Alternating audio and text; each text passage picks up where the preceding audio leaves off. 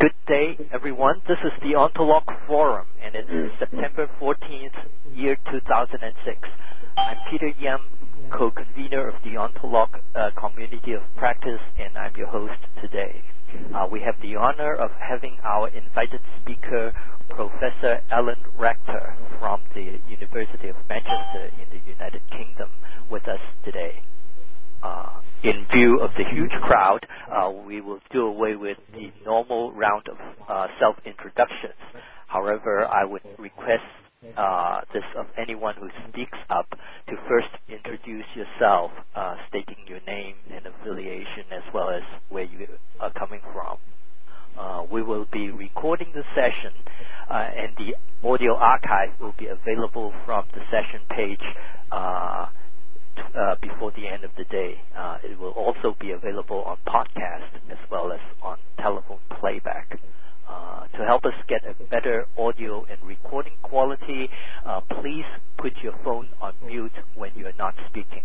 Uh, but under no circumstances uh, should you put your phone on hold. Uh, if you have to take another call or something, uh, hang up and call back in because some phones it would introduce music into the conference line and that wrecks up the entire recording. And I'm going to start this session with asking Professor Bob Smith to introduce our invited speaker. Bob? Thank you, Peter. I am really pleased today to introduce uh, Dr. Alan Rector. I've been a fan of his for a decade and had a good chance to uh, speak with him at the uh, Protege Conference in Bethesda a couple of years ago. And I want to basically warn you that the first reading is not going to do it. The second reading is not going to do it. And I'm sure you'll find yourself waking up um, in the middle of some night saying, boy, I really now see what Alan was talking about. So, his uh, bio background and references are very well documented on his website, and I think we're going to get into the content. Uh, Dr. Alan Rector, the show is yours, sir. Thank you very much. If anybody has trouble hearing me, please let me know. Um, the on my website, if there are broken links, our university has just been merged, and the university IT service has just performed the service of creating new merged websites for everybody. Uh, in the process of this, most of the links have broken, and they haven't provided us with the service of actually trying to repair them so let me know if there are things you can't find. Hopefully we're, we're making progress. What I want to talk about today, my background I'll talk about a bit, is in really in medical terminologies rather than ontologies per se and medical records. I, I want to talk initially about the a bit of the history of medical terminologies, and then I want to focus in on one of the things which is becoming a big issue, which is quality assurance, which I think has implications beyond the medical terminology area. I wish I could say that we any of us done this very well. There's as much a mea culpa in this as there is any kind of accusation against anybody else. I don't think any of us have really done some of the things that we ought to be doing. So if you move on to slide three, um, it, some of these have been made from animation, so they're in a little bit of pieces really medical terminology with this for history really does come from public health and vital statistics and epidemiology. To go on to the next slide, there's a picture here of the London Bills of Mortality, which were produced every Thursday from 1603 to late the 1830s. And you can see various sorts of things that were recorded as causing uh, death. We've had to do some of my colleagues can tell you what rising of the lights actually means. I'm not sure. Plague is rather more obvious. Um, by the 1880s, uh, these had become a very general form of statistics widely used, as you'll see on the next slide. And going on to the next one, again, here is 1754, the sorts of things that people died of consumption, convulsion, dropsy, fever, smallpox. Teeth killed a lot of people. interesting. People di- died of infected teeth. A curious fact from modern thought, rather more than from excessive drinking, surprisingly. You go on to the next slide. Um, it really got formalized in the medical area. I haven't, unfortunately, merged these slides with my French colleague because there was actually a competition between the French and the English over this, as over so many other things. The French had a version rather like SNOMED, the, the original faceted SNOMED, which some of you know. The English, the thing that became the International Classification of Diseases with Farr in the 1860s. And really, there was a fairly straight line from that to what we now have as ICD-9 and now ICD-10. A different variant was the International Classification of, for Primary Care, which was also focused on epidemiology. The, in the meantime, people started reusing these epidemiological classifications for other purposes. And if you go on to slide 8, there are there was librarianship, there was payment, and they're now very important. If you want to get paid in the United States for doing things, you better report your results according to ICD-9 clinical modification or the clinical procedure terminology, and otherwise you won't get paid by the government. They were also used for pathology indexing Question? No. And one of the important ones that grew out of that was the systematic nomenclature, first of pathology, SNOP, and then of medicine, SNOMED, um, which was faceted in the sense that there was one part for the morphology, one part for the anatomy, one part for the etiology, and one part for modifiers. And there have been any number of specialized systems since radiology, nursing, the list goes on and on. But in the, also in the 80s came along early computer systems. And the first of these coding systems came into effect on the one hand, OXMIS, again for epidemiology, was part of the big epidemiology project in Oxford. The Read codes really the purpose of the original purpose of the read codes was to see how much data you could squeeze onto a one megabyte floppy disk. And the four byte code could be compressed pretty tightly, and you could get a lot of data on a floppy disk. Um, they also they more or less followed ICD and were purchased by the UK government in around 1990. There were a number of other things that have come along that are worth mentioning. Jim Cimino did an enormous amount of work on a medical entities dictionary, which is still at use at Columbia. LOINC is very important as a standard for laboratory data, and any of you who deal with drugs will be aware of MedDRA, which was originally a British classification of adverse reactions to drugs. Um, the, the point about all of this is that there are a lot of them. Um, and the response to there being a lot of them, one of the responses has been the National Library of Medicine, um, go on to slide 10, producing the Unified Medical Language System, UMLS. And this produces a cross-reference, the main function is a cross-reference of most of the codes which are coded anywhere. There's also a semantic, small semantic net. I see this slide is out of date. It actually should be about 200 types. And very important, there's a lot of specialist linguistic information. If you're trying to dig to do text mining out of medical material, there's lots of that material in UMLS.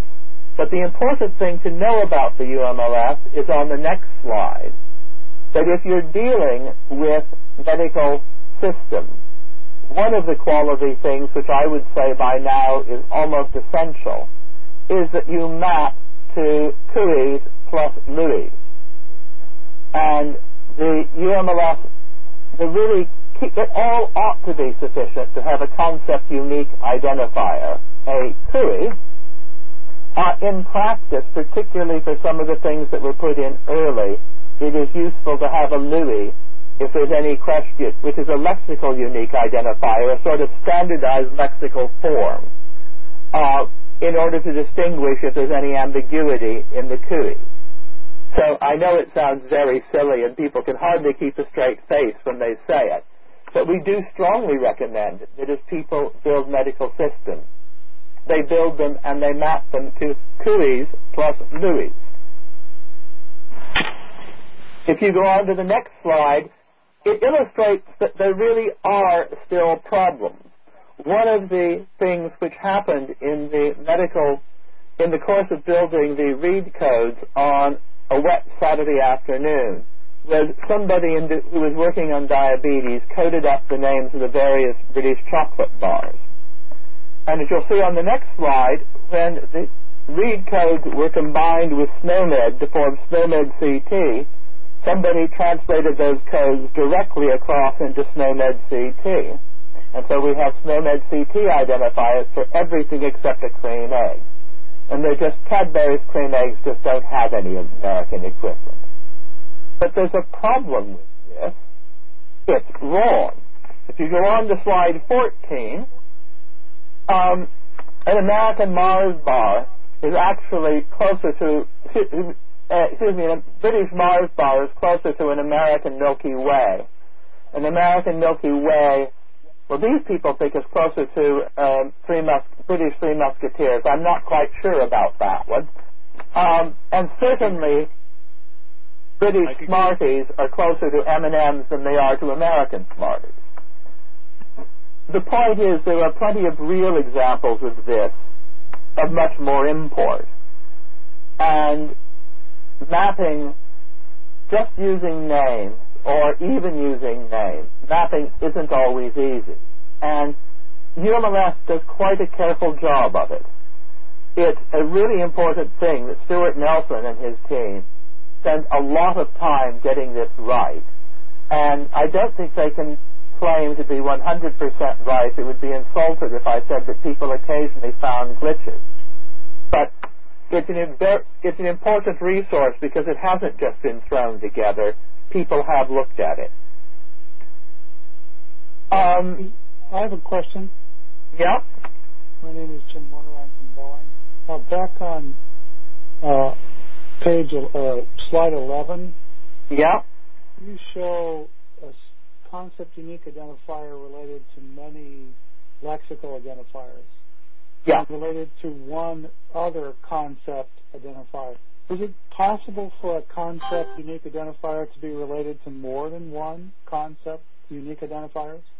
Yes, that I should have I should have edited that sub bit of animation that should, didn't get quite edited out.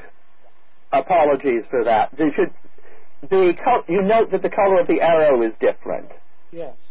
They in the Metathesaurus, they keep all of the relations from any of the cross-indexed systems. They don't attempt to rationalize them. But you can follow what SNOMED thinks of the links between the things that have been mapped to CUIs, or what ICD thinks of the links, or what various other um, various other terminologies thinks of the links. So there's quite a rich set of links between CUIs within the Metathesaurus. I see. Okay. But they aren't for identification purposes. They're things like part of and causes or aggravates, things of that sort. So apologies, that's a, that's a not quite edited slide. Uh, it's fine. Thank you very much. Right, so if we go back now to slide 15 and the aspirations that people have they want to go beyond just recording. In, and the first person to push this was Larry Weed. And above all, people have looked and hoped that they could use medical records for decision support.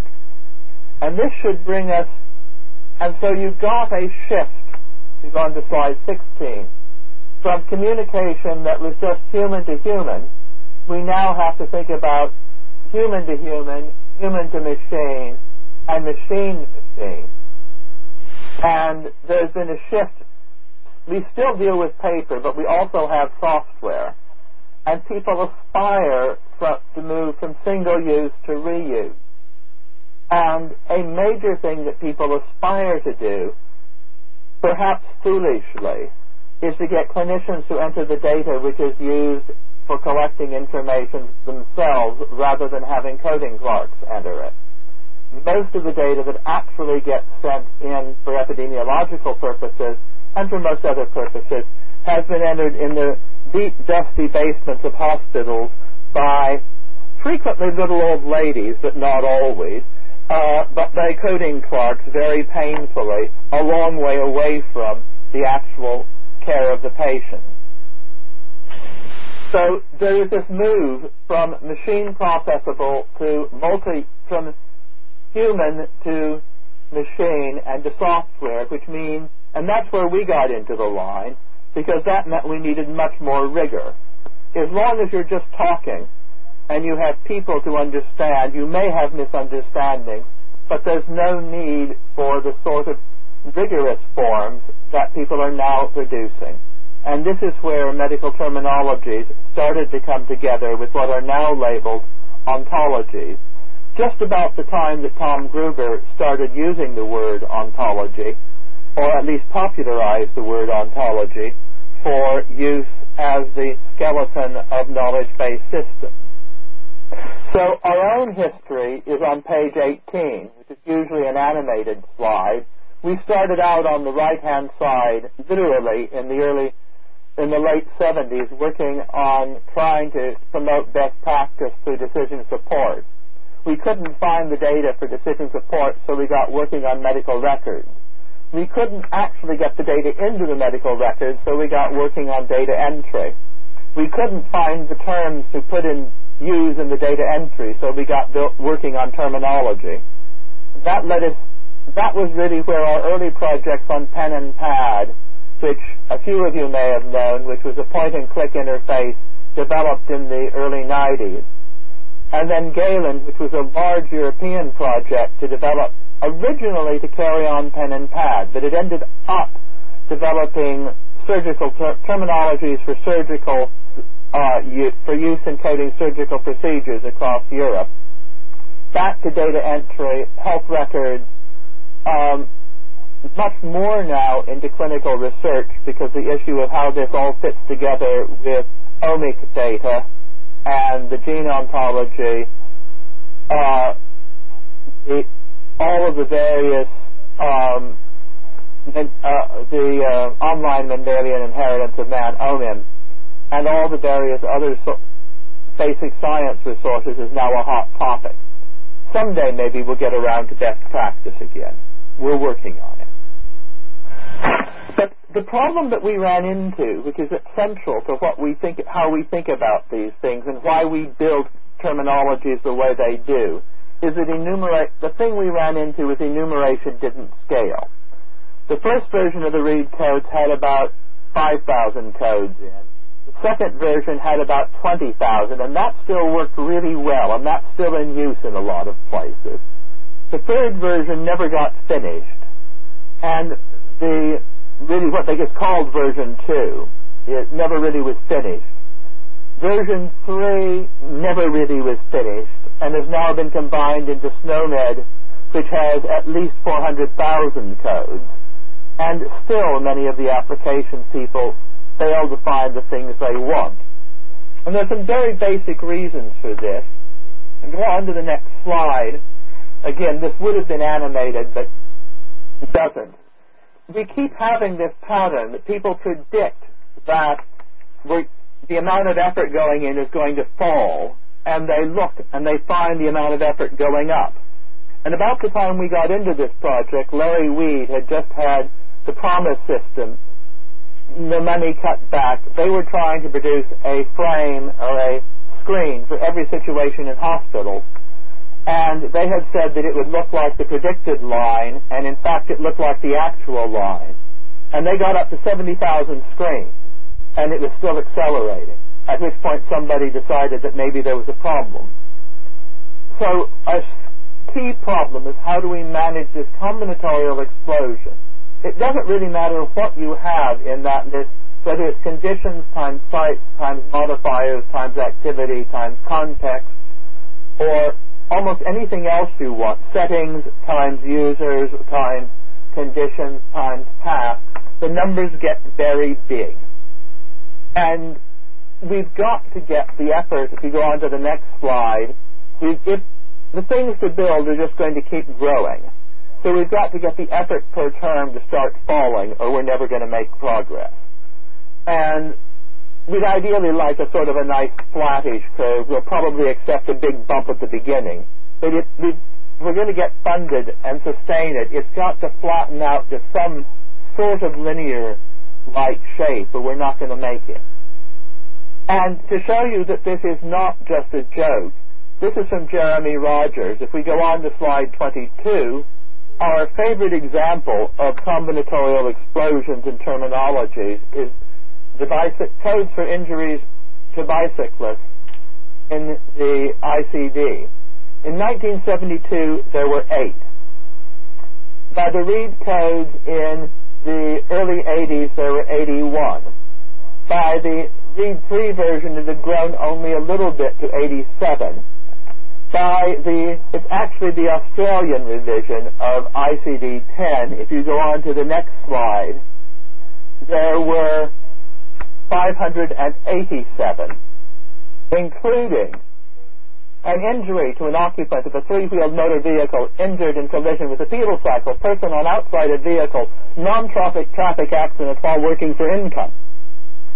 Um, also, drowning or submerging while in a bathtub on a street or highway while engaged in sports activity. Um, you can see how these were created by spinning a fruit machine and getting all the combinations. If you do that, you get horrendous numbers and you can't manage it. Our interest is in how you manage that. And really, it's not very many facts. There are only 10 things to hit. We're on to the next slide, 24 five roles for the injured, five activities when being injured, and two contexts. And there are actually a lot of constraints amongst those, so that only a relatively small fraction of all those combinations actually make any kind of sense. But just reducing it down to 50 facts out of 500 is a huge reduction. And you could put this on a picking list or on a form. This is this one is not one we actually built in slide 25, but slide 26 is a picture of a commercial system that lasted only briefly thanks to the reorganization of the NHS at a critical time, which really was built on generating forms by putting together the combinations of what it was sensible to say, filtered through a priority mechanism. called Clinergy and you got many, many forms generated on the fly. A lot of the interesting Clinergy originally was in the user interface, and it grew out of the user-centered design project. But the, in many ways, from the, today's point of view, the most interesting thing was we generated a, enough forms to cover most of general practice out of no more than about 10,000 facts. And the other thing that was important in Clinergy, which is an important issue, I believe, in many systems, is we always presented information back to doctors in the form of text. On slide 27 is the text that is generated out of the previous, the forms on the previous slide, and that's quite easy to do. One of the things that puzzles me is why people using formal languages don't do more with generated text. The Open University here, Donia Scott's Group, has excellent tools for generating much more sophisticated text than we needed to, but it isn't enormously difficult to do it quite easily. And of course, this was one of the things that got us involved in Europe, because whether you generate it in English or Finnish is relatively unimportant. But behind our approach to how you defeat the combinatorial explosion is the notion of conceptual Lego. That you build things out of pieces. Rather than having great long things, you start with the blocks. And if we go on to slide 29, this is a real concept used in one of our bio examples. It's the it's the single change of a single base pair in DNA, an SNP, a single nucleotide polymorphism of a particular kind of a gene which causes the defect in membrane transport uh, of chloride ions, which causes the increase in viscosity of mucus and cystic fibrosis. Trying to have imagine a listing which would have all the things like that that you might want to say isn't something you'd want to do. Even just getting anatomically normal hands is difficult. What you want to do is illustrated on the following page, 30, is you want to build these things up from primitives. You want a hierarchy of species, something about different kinds of genes like CFTR genes, of pro- different kinds of proteins, of different kinds of functions like membrane transport, of different kinds of diseases. And those lines across, each one of those orange arrows represents a logical definition for the blob beneath it. Using logic, whether it's in the form of OWL and description logics, or whether it's in the form of conceptual graphs, or whether it's in some other logical notation, the thing that you're doing is you're providing a means for joining together manageable lumps of information. And the key thing is it's more manageable that way than, any, than it is. I can maintain a hierarchy of species. I can maintain a simple taxonomy of kinds of genes. Proteins probably is actually really half a dozen different taxonomies hooked together itself. Um, but breaking it apart into simple trees and then putting it back together has been a key part of our methodology from the beginning. And we put forward as a key issue of if things are going to scale, we believe this is how you have to do it. And when I come to quality, scaling is a key issue for quality. This is just a slide on 31 to point out which I usually use when I'm talking to people whose main interest is description logic or the logic side of it, that in any real system, the what's here called the concept module, the thing that's the description logic classifier, is just one small piece. That you need a lot of things to be able to actually use a terminology. And I think this is clearly true of most of our ontologies for the semantic web the amount of metadata that we need, provenance data, language data, history data, and the amount of material to help you get to it and use it far outweighs the actual core ontology in many, many cases. There's, since we're talking about quality, I want to move on to talk about the issue that is the elephant in the corner. That certainly for many things in the medical world, I think in the biology world and in some other worlds this is less serious, but maybe that's just because I'm a medic. But in the medical world, there's a big problem that people can look at the same thing and come up with different answers. This is an experiment Jeremy Rogers did a long time ago with he's done it both with people who were supposed to know about art history and with people who were studying medical informatics. There is a Magritte picture which is deliberately ambiguous. Here are some facets from the art and architecture thesaurus, and on the next slide are some of the things that people actually attached to things. Um, some of it through ignorance. Obviously, significant numbers of people didn't know what a French horn would look like. Um, it's interesting that most people thought it was a woman. In fact, we know the, the people who know about art will tell you that Magritte was going to great trouble to make it an ambiguous figure. And it's about a 50-50 split, so maybe he succeeded fairly well. Um, you can see we can't even agree on the background color. There's a big issue in inter-rater reliability, which we can spend a huge amount of effort on the logical foundations of what we do. But if people can't actually agree and put the things in consistently, we're not actually doing ourselves any favors, and the data we collect is going to be rubbish. Um, unfortunately, this is entirely true. This is an extreme example. I've been trying to get from Jeremy one of his better examples, but the difference in the coding rates of different diseases between different practices can be enormous, both in the relative level and in the absolute level. I thought I'd taken that one out. There's only one medical system, modern system, that's really taken this seriously for use in general use for clinical purposes, and that's the International Classification of Primary Care, which rather than having 20,000 or 200,000, has on the order, at least in its early form, of about 2,000 rubrics, but with an enormous amount of effort spent on testing whether the, those rubrics in each of the languages, the original language was Dutch, but in English, Dutch, French, Spanish, Italian, German, and I'm not sure, I presume some of the Scandinavian languages, that they actually could get people to enter the data consistently with a high inter-rater reliability and a high kappa.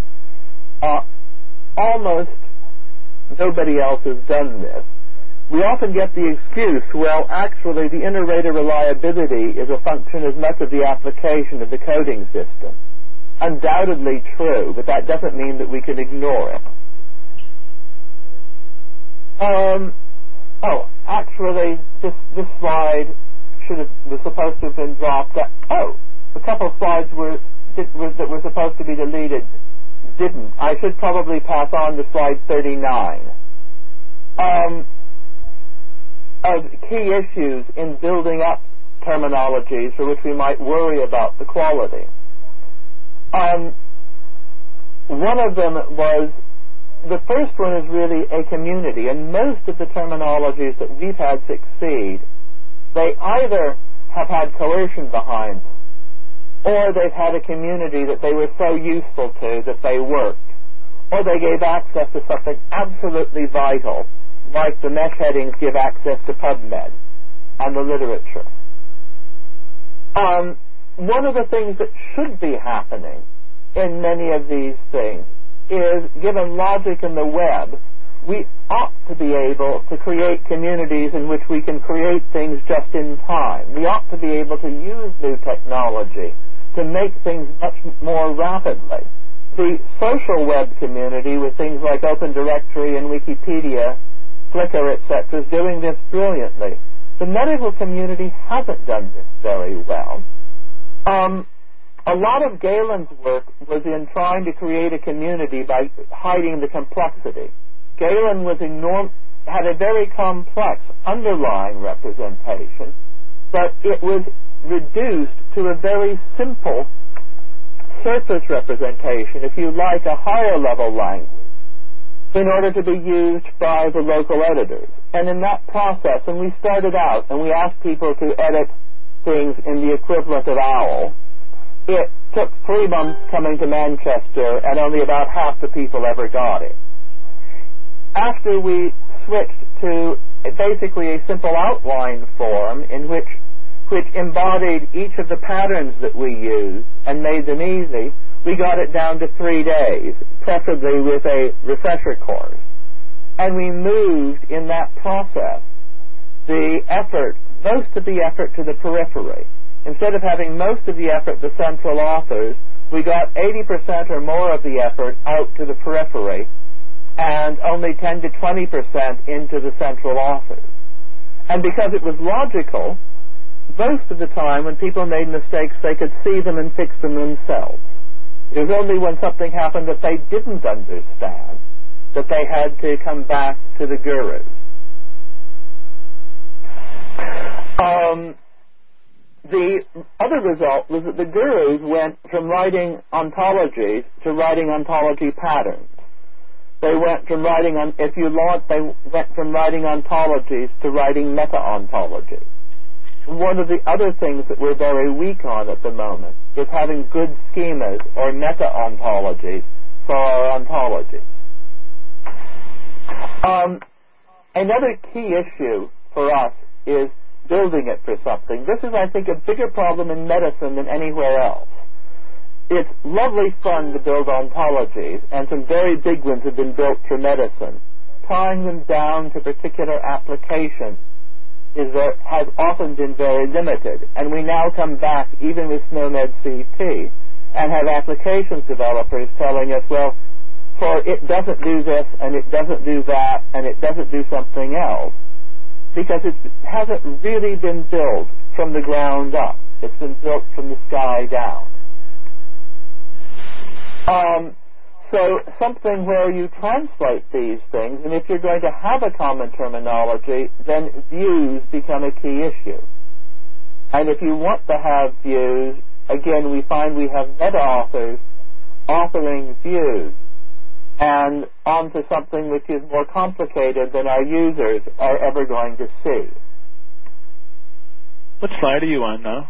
Oh, sorry, I've moved on now. That the view slide was on 43. If we move on to 44. Thank you.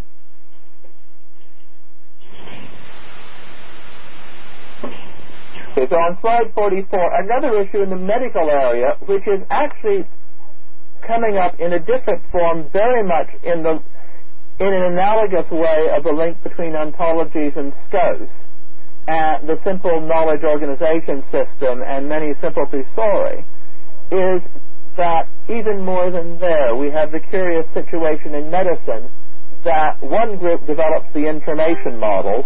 That's called, they're a group called HL7 is the largest one in the United States, or CEN in Europe, or ISO.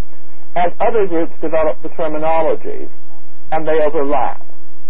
And so we have a real problem in describing how the terminologies actually link to the application, in this case medical records. And even more, if we move on to slide 45, to decision support.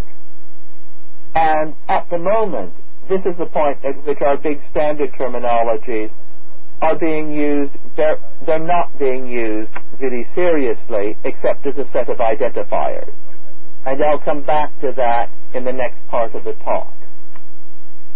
And finally, a real issue which I'm concerned with in many of these systems is that it's particularly a problem in the medical area. I think the biologists have been enormously more successful in this, probably because they don't actually have 150 years of legacy behind them.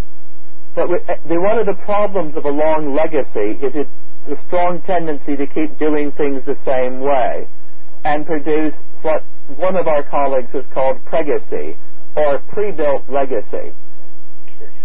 things that follow on from a, something you've already discovered you're going to have to fix, but you keep going.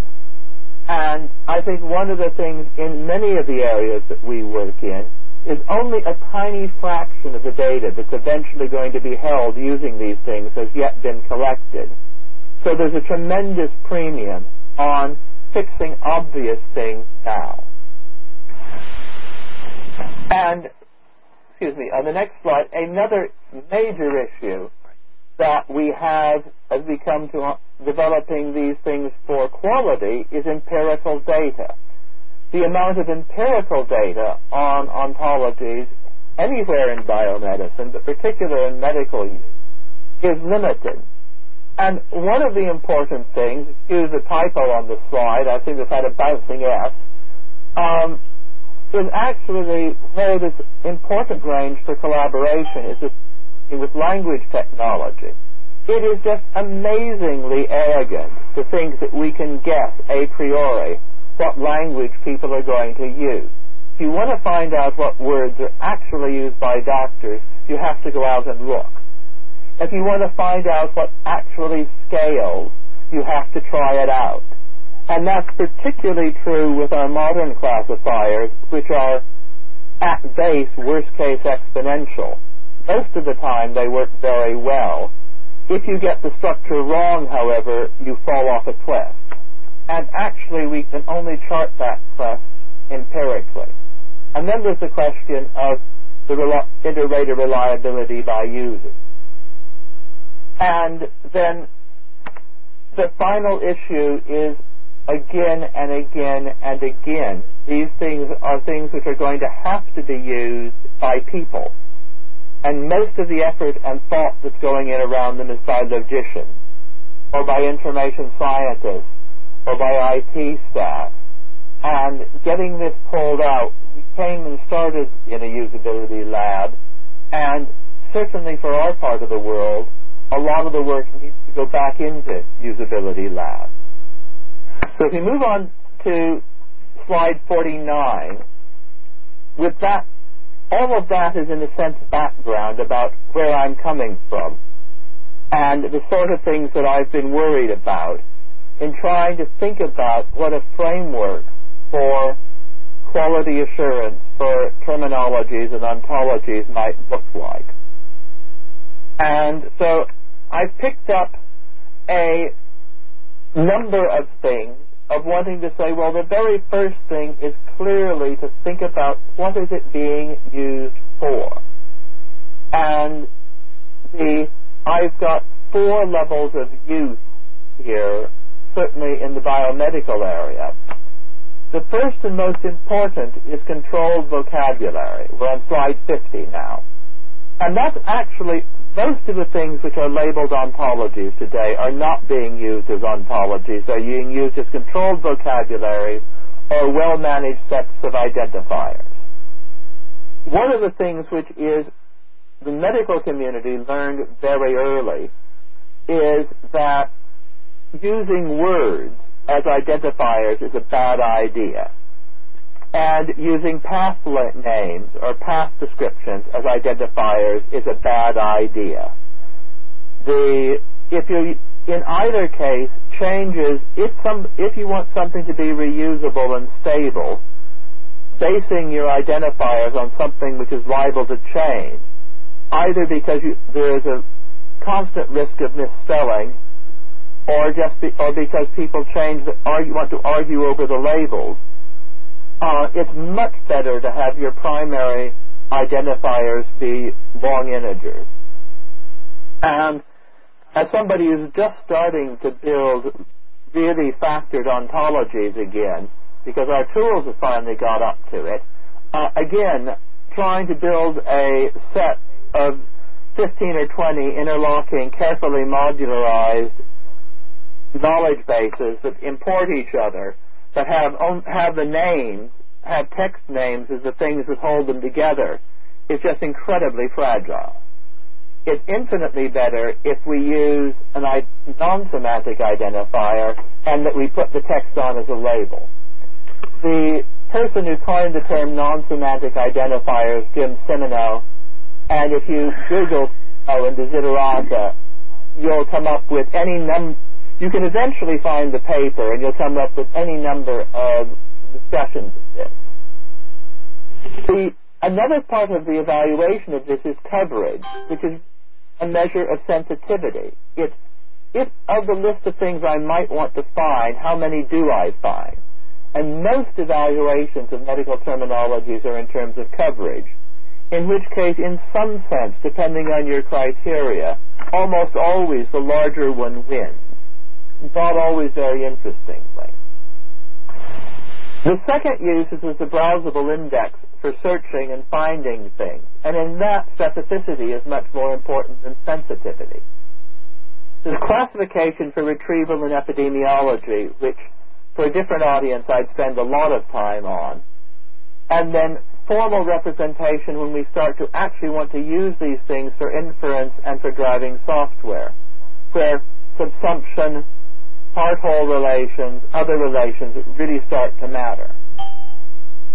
So what does that mean in terms of quality assurance? Well, the framework that I've put together suggests something like, well, first look at the consequences, then the content, then the human factors, then the context. You could argue about the order of those. And then remember that these are always a process. Building an ontology isn't building an artifact, it's setting a process in motion. Most, most ontologies to be useful have got to be living artifacts. And finally, I put down some humility Um, it won't do everything. It won't make the coffee, and do put a scope on it. Um, the I want to particularly push the uh, oh, excuse me. The other thing which I want to mention in a framework, which we've been uh, another typo, sorry, we've been the victim of repeatedly, has has everybody else I know in this. Is that in evaluating ontologies and doing quality assurance, you should always do it twice. Once without the collaboration of the people who originated and then once with there will be enormous numbers of implicit assumptions that the originators know and everybody who works with them know that has never been written down. And you waste an enormous amount of time if you record lots of things that everybody already really is involved in this already knows, and you get people very angry at you. So it's important, on the one hand, to look at it blind, or to have one group look at it blind, because otherwise you haven't evaluated how well it's documented. But it's also at this stage in our development of ontology very important to talk to the people who built it as part of your quality assurance. So if we turn first to consequences, I think this is the thing that I find most frustrating in these evaluations is I want to know what the evidence for somebody's arguing that something is good or bad is. And for strong ontologies, if I'm trying to work down in that level four, where I'm trying to use them for software or decision support, what matters are the inferences that follow from them. And so if they give the wrong answers, I don't care how beautiful they are. And to some extent, within scope, if they give the right answers, I need a good reason to throw them out. Uh, and if two of them give the same answers, I need to think about how long I want to spend arguing about the difference. And there is a question, though, about what I mean by right and wrong. And for some things, I can go and look at the world. I can go and find out that femurs are on average between uh, 70, 70, between 50 and 70, 70 centimeters long, and I can do that in the world. Other places I have to go and talk to authorities, and still others, really it's only linguistic usage. Whether the appendage at the end of a chimpanzee's foot, a ch- chimpanzee's lower limb, is a hand or a foot, is curious and debatable and not probably capable of being solved by looking at chimpanzees. It has to do someplace with consensus and linguistic usage. The other thing I'm interested in in consequences, besides correctness, is robustness. We're going to engineer these things. They've got, are they brittle? Can I change them? An ontology hasn't been tested until you've made changes to it and seen that you can carry through the changes and the labor required. And does it scale up to the size you need? Now, there are many other things for which you don't need big ontology. And if you don't need a big ontology, then scaling doesn't matter. If you do, and for many biomedical things, a small ontology is 10,000 classes, then scaling matters. Have you done? Uh, content, we, that's the one that's checked most easily. Since time is running short, I'll skip over that rapidly. Human factors, I've talked again about this Ease of both, both the inter-rater reliability and the ease of use. Things that are too big are hard to find things in. Things that are too small, you can't say it. If there's too complex, we find distinctions that, as far as our users are concerned, don't have a difference. Or if it's too far from common usage, people just throw up their hands. Now, in many cases, the way around this is to give users what we call an intermediate representation what SNOMED calls a close to user form, what we might call a high level language, and not have them look at the underlying formalism at all. Context, well, how well can we say what it's used for? And I'll come back to that later. Process, these are living artifacts. They have to, we have to evaluate the process by which they're produced and whether we believe it's going to be here in three years' time. And the test of processes really change. What does it take to change it? That's the thing we have to drive through, and that's the thing I'd like to see on any checklist of quality assurance. Um, oops.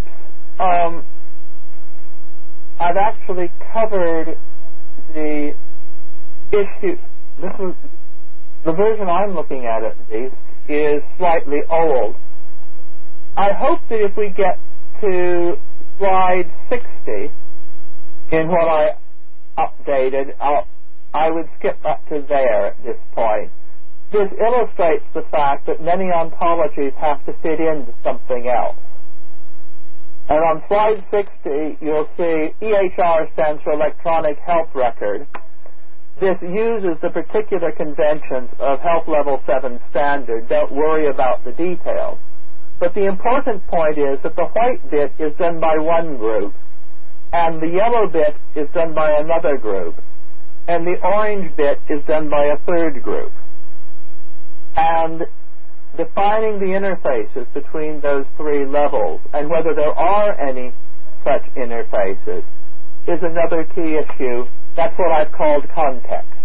Do we actually have any way of knowing whether the terminology or the ontology is being used correctly in context?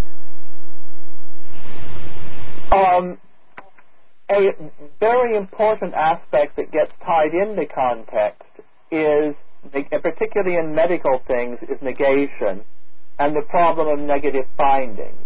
There's nowhere near enough time in this talk to go through, except to say that negation is just almost impossible to get right unless you have a formal representation that does it for you. People constantly are getting it wrong, as I hope the next slide will show, that we have fa- things like no family history of stroke underneath no family history of cardiovascular disease, that's where you would expect to find it from browsing, and this is a conflict from how you might want to browse it and how you might want it logically. No family history of stroke does not imply no family history of cardiovascular disease. That is not a subsumption relationship. In the subsumption relationship, the child implies the parent. That's not the case here, and it's almost never the case with negation. Sorting out things like negation, double negation, disjunction is another point at which you really want to use. If you get in, if that's important to you, then you do need help. And the, lo- the place to go for help in these things is logic. So in terms of quality assurance, I'd like to know either that these things don't happen, or that they happen very well. And I don't think there's much middle ground. So, this is really where the formal part of the talk ends, and then we can open it up, is some of the lessons from what we've done for not directions for terminology really, but for quality assurance, is we need to understand the scaling and the combinatorial explosion. This problem that all lists are too big and too small, and that there are too many niches to cope for one by one. If we do it one by one, we will see a combinatorial explosion. We have to know what it's for, and if we want to do quality assurance, I would put them down under these really seven headings, consequences, content, context, process, the implicit information, going and finding out, consulting with developers, some humility, and I think the thing that we're coming to more and more, human factors. Thank you. That's the, what I've got as a formal presentation. Thank you very much, Professor Rector. It's a brilliant talk.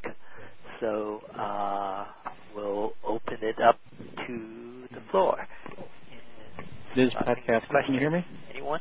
I mean, can you hear me? No one, maybe. Uh, could you at Peter, least can you identify me? yourself that you have a question?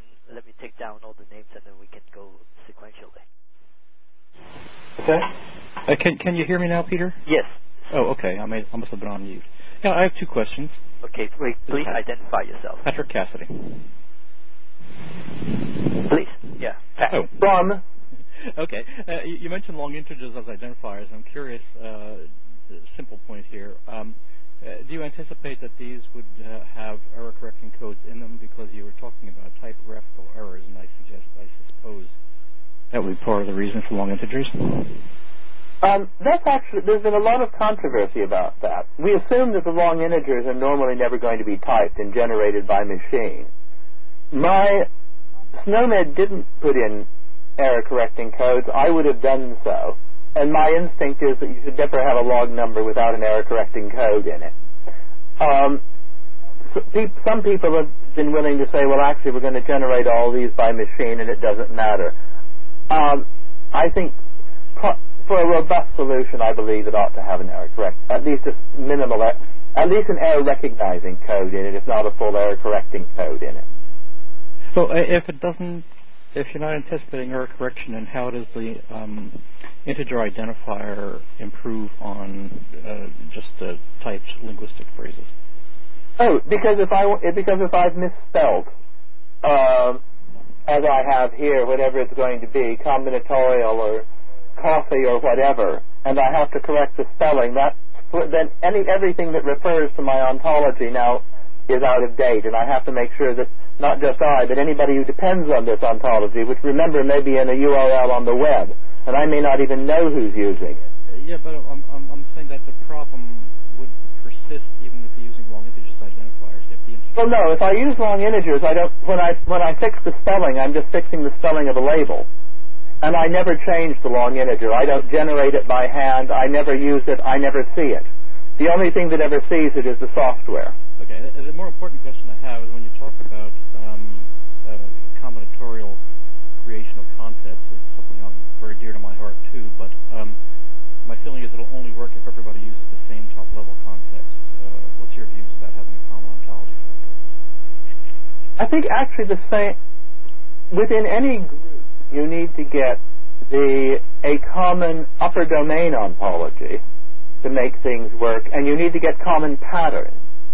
Um, I don't think we need necessarily. I think we can live with different groups using different very top level ontologies, and I'm.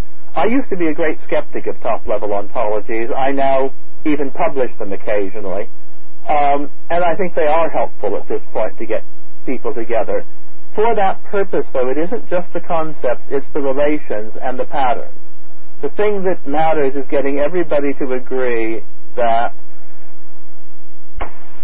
any that that processes are things, or if you prefer, uh, occurrence are things that things can participate in, and that anything, whether it's continuant or an occurrent, can participate in an occurrent or a process. It's the participation and the flavors of participation that matter. The what matters if you're whether you, if you are concerned about the distinction between uh, mass and discrete things, then you need something like the things are made of stuff sort of approach to the world to say what what's going on, or things happen to occurrence. They it's the actually it's the function of an upper level ontology in my view as an engineer should be to constrain the key relations that you're going to use in the ontology. And that's what you actually have to agree on is to get I- people to use the relations in a common way. I absolutely agree with that. That's the critical factor. And and the question I, I follow up would be whether you think there's any hope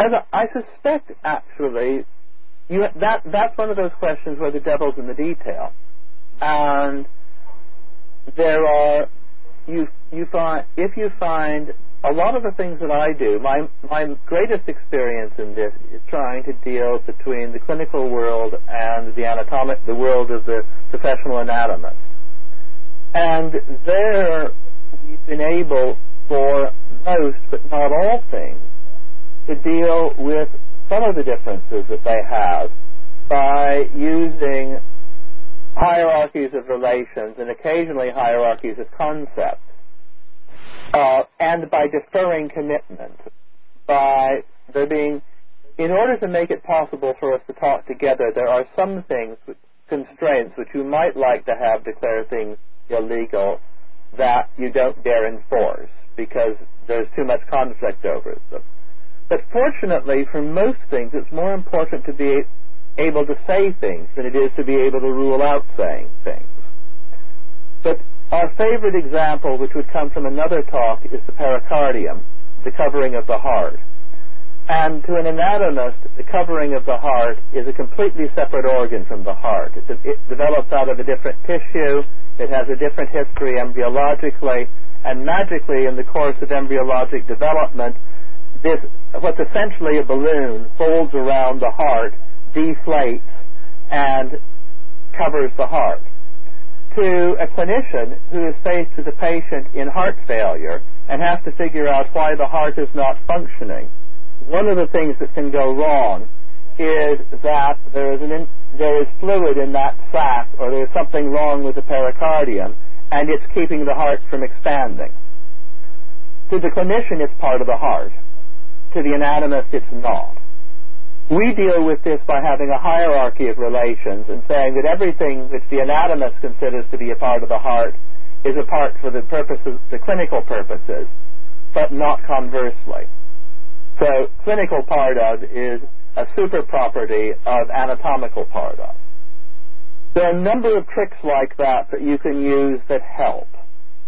But you, as I say, the devil's in the detail. You come to some things that are very hard to bridge. Um, um, yeah, that's a good example of where I'd imagine that you simply everybody just has to use the same representation. Uh, that they just you just can't develop those kinds of relations in separate communities, can you? Well, you, we, we've actually managed quite well to pull together some things. Actually, the things we've pulled together for anatomists have been some of the things we thought were the hard ones. Uh, it's the easy ones that we've had more more difficulty with. Uh, easy in quote marks. Um, but yes, there there probably are going to be things that it's difficult to agree on. I have I have difficulty. Well, strangely enough, I don't in most concrete cases. It depends. I have some. If the biggest difficulty I have is between groups which use a constitutes relationship and say that the clay constitutes the statue, and the groups that say that the clay is the statue.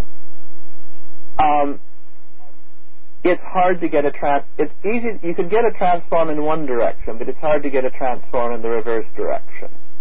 Um, by saying it is, by making them logically equivalent you you need a lot of meta apparatus to untangle that once you've tangled it. So I don't know. The thing that's really critical is that you agree on things at the level of cell in medicine, cell, organ, organelle, mitochondria, protein, peptide. Most of the things a level above that is fairly easy. The gene ontology screwed up badly, and labeled genes by their activities as if the as if the activity was a thing rather than a process, and then um, had to go back and change it, and it wasn't quite as trivial as changing the name. Um, because unfortunately about 10% of them they'd gotten tangled and misled by them, so that 10% took 80% of the effort. But it certainly was possible. And I'm not.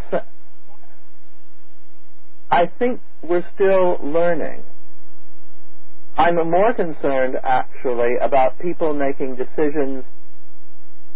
The thing I would say about this is I'm always happier to make a distinction than to conflate one. That it's relatively easy, if you've made a distinction, to decide that actually you don't need it anymore it's much harder to go back and pick things apart if you haven't made the distinction in the first place. So I spend a large part of my life picking apart things that are hierarchies that are partly part whole and partly kind of, for example, at the simplest level. Um, so my, if people have been careful and systematic, you can often transform them. If they haven't been careful and systematic, the other thing which is true is they can claim to have adhered to whoever's top ontology. And if they haven't understood it and they haven't been systematic about it, it just is hopeless. It, it's being systematic that really matters. Thank you. Hi, Matthew West here. Um, could I take you back to slide 21? Just a moment. My screen has got has, has blanked out while I was talking. Okay. It'll take me a moment to get back. We'll get there in a Yeah. moment. It's the one. It's the one that's uh, showing the different graphs about the amount of effort it takes per term. Ah, right. Yeah. and and you were showing um, what it had to be like, so to speak. Um, what I think I missed was uh, what was going to deliver that. The the the goal, the thing that we are trying to say is, if you are trying to build, if you're trying to take each term as a as a unit, as a long sentence, and place it manually in all the places it's going to go, it gets very painful. In fact, if you try and build all the terms, it gets very painful. So this is, That a, it this is a combinatorial problem. Yes, it is, mo- it is Okay. more efficient to give people a set of building blocks Yes. rather than to, rather than to give them all the models, Yeah, or to give them a dictionary and a grammar rather than a phrase book. One of the things which actually is very important is that if you do that, you only have to actually form a small fraction of the combinatorially many objects that you might want to handle. Of all of those 587 injuries to bicyclists, only a small number will ever actually occur and be needed. What you need is the parts to be able to make them. What you don't need is the enormous effort to catalog all 587 of them, let alone to organize them by hand into a polyhierarchy. Yeah, we've had the same same issues. Yes. Okay, that's good. Uh, Peter Yim here. Then is that a, a different way to say that we need ontologies rather than just terminologies? No, I think it's more to do with the sort of ontology that we need, so that we don't need um, the, the ontologies that are exhaustive. Um, might be in some sense technically correct, but not actually very useful. Um, I mean, our, our experience has definitely been that, uh, just as Alan has been saying, that it's much better to allow people to say things that are right than to prevent them from saying things that are wrong. Because you can always recognise what's wrong.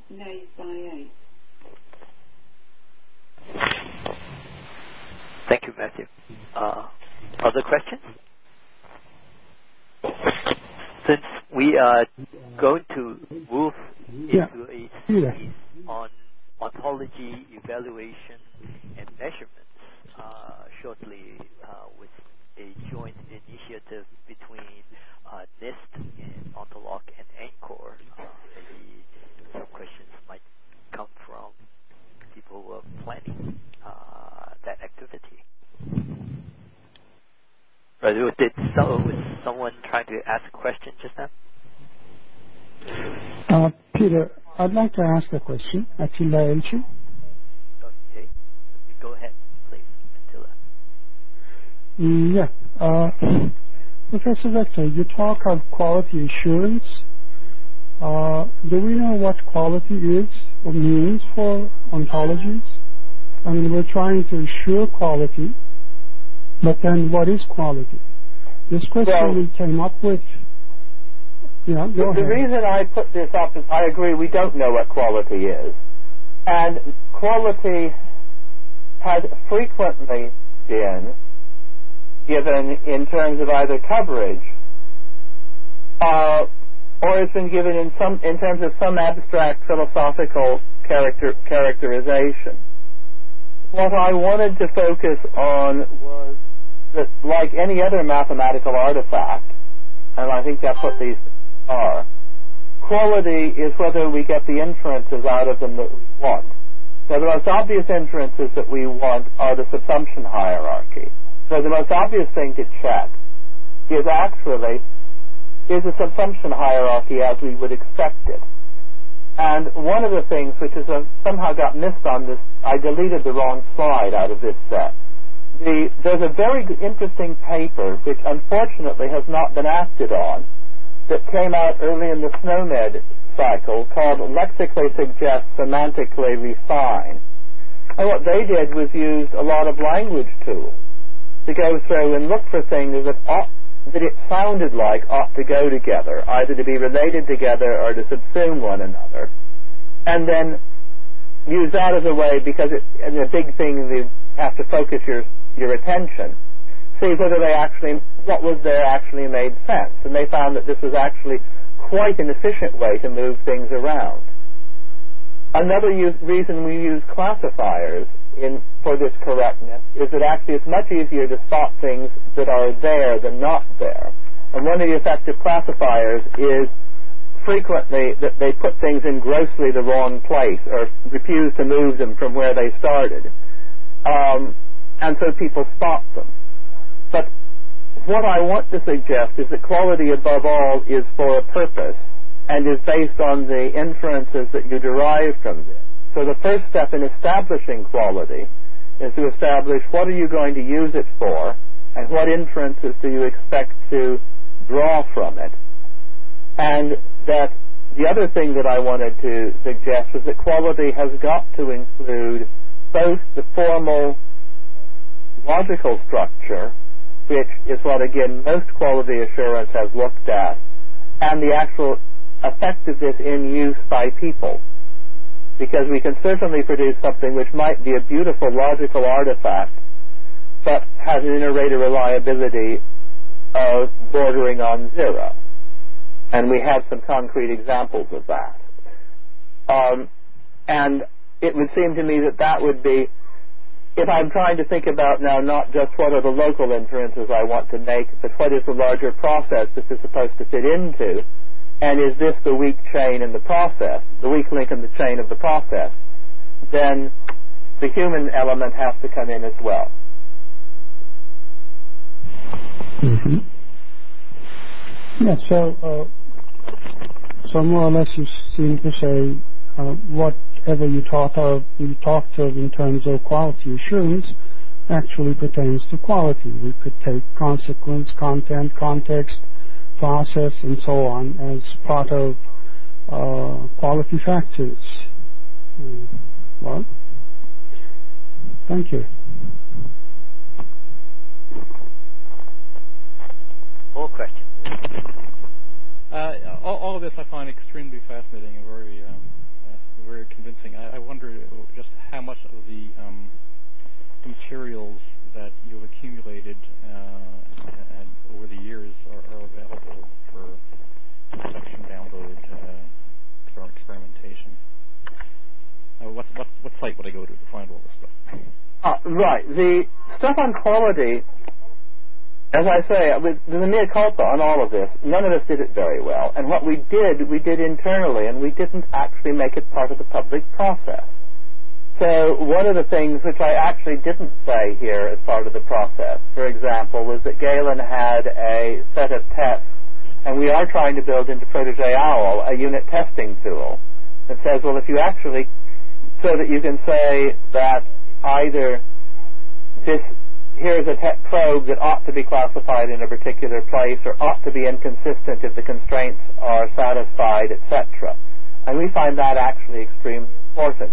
Unfortunately, until what we're just doing now, we never made that very formal.